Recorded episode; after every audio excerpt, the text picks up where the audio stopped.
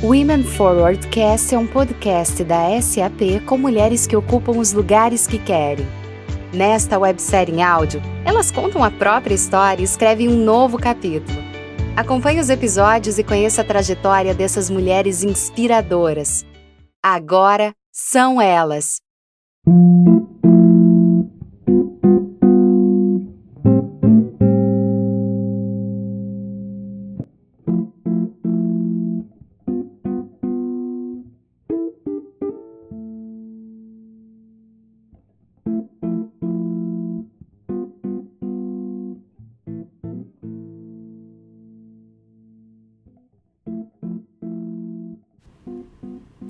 Olá, eu sou Denise Marconi, sócia de consultoria de tecnologia da UI e atuo no mercado há mais de 25 anos. No podcast de hoje, buscando a sustentabilidade com a liderança feminina, eu vou compartilhar minha visão sobre a atuação da mulher para termos um mundo mais igualitário e mais diverso. A equidade é um dos pilares estratégicos para um mundo mais sustentável. Eu irei focar nas habilidades e comportamentos requeridos para as líderes mulheres. Durante a pandemia, líderes mulheres foram as que responderam com maior prontidão à crise, e é desse tipo de ação e atitude que a gente precisa agora para combater as diversas frentes relacionadas à sustentabilidade. Por isso, a gente deve ter cada vez mais mulheres como agentes de transformação a nível local, nacional, dentro das empresas, das comunidades e de suas casas.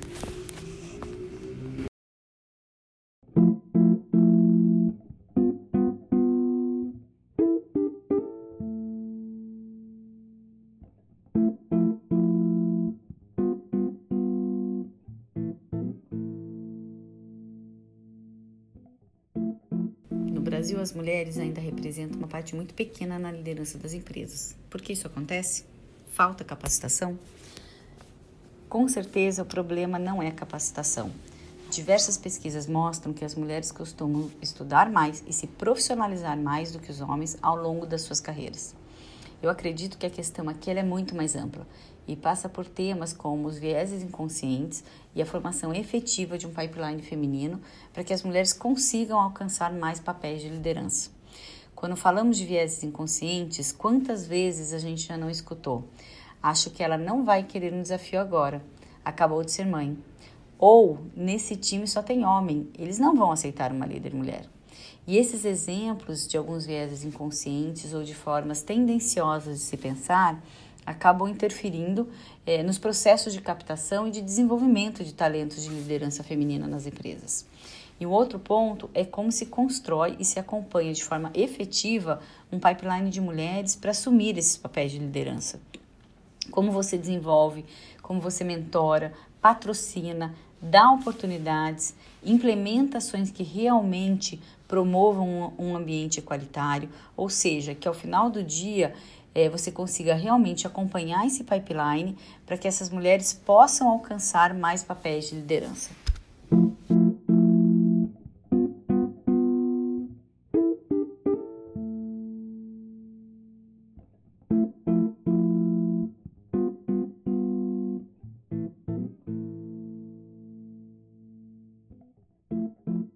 Quais são os principais desafios pessoais que podem impedir uma mulher de ascender como líder?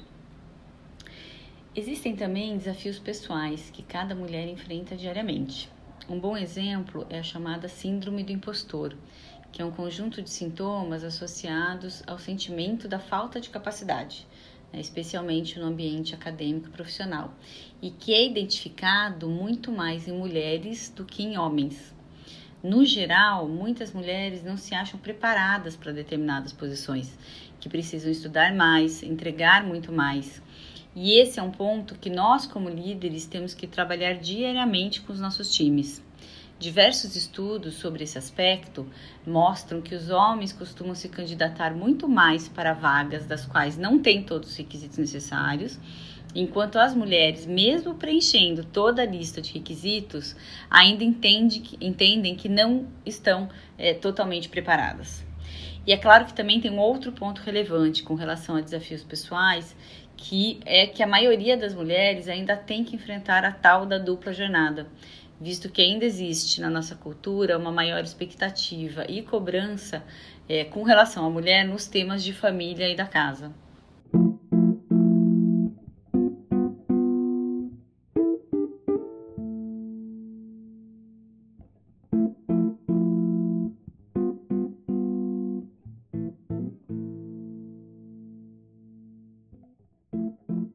Quais as principais características de mulheres líderes?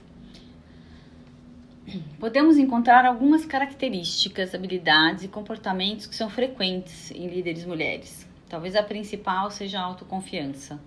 Não é que ela não passe pelo momento síndrome do impostor, mas ela encara isso de outra forma.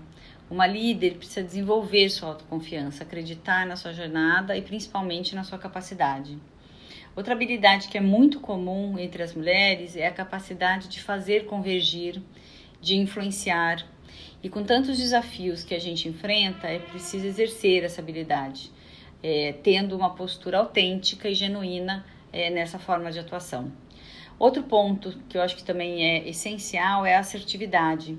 As líderes mais respeitadas conseguem mostrar essa qualidade com clareza.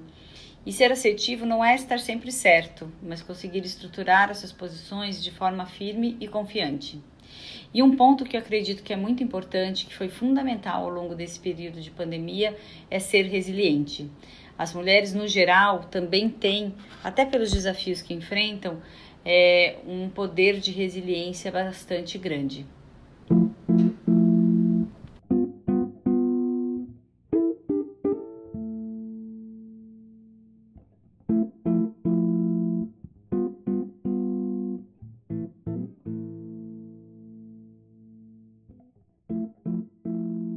Qual é o papel da educação financeira como um aspecto fundamental para mulheres líderes? Existem barreiras históricas, estruturais e culturais que fazem com que a relação da mulher com o dinheiro seja um pouco diferente. A educação financeira para as mulheres não é uma iniciativa só de educação, é uma iniciativa de impacto, porque quando uma mulher aprende a cuidar melhor do seu dinheiro, ela consegue tomar e sustentar melhor as suas decisões. A educação financeira é uma ferramenta poderosíssima de transformação para a vida das mulheres que saem de uma posição de dependência e muitas vezes de vulnerabilidade e se tornam donas das suas próprias escolhas. Sentem-se mais empoderadas, aumentando a sua autoconfiança.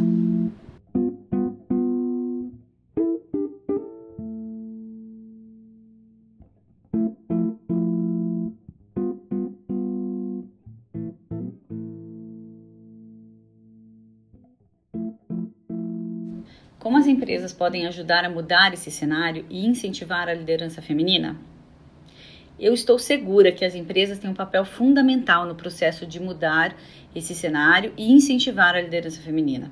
Já avançamos muito, mas ainda temos uma longa jornada pela frente. E nós só vamos chegar ao fim dessa jornada quando não precisarmos mais falar sobre esse assunto. E nesse processo, as empresas que têm realmente essa agenda de diversidade e inclusão na pauta estão desenvolvendo e implementando diversas iniciativas para reduzir o gap de equidade de gênero. Alguns exemplos de, de iniciativas são metas de equidade, equiparação salarial, programas de mentoria, programas de sponsorship, treinamentos específicos para mulheres, endereçando pontos como a autoconfiança e o incentivo para que as mulheres se candidatem a cargos de liderança. Outras ações também muito importantes são treinamentos de vieses inconscientes, para que consigamos também trazer os homens para trabalhar conosco nesse tema de equidade. Trabalhar o role model, ou seja, tratar as mulheres que já são líderes dentro das empresas como exemplo, como embaixadoras de uma cultura que apoia a ascensão delas à liderança corporativa, também é uma ação extremamente importante.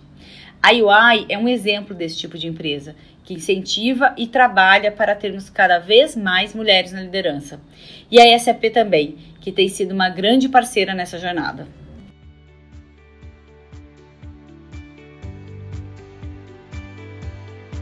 SAP Women Forwardcast. Esperamos você no próximo episódio. Agora são elas.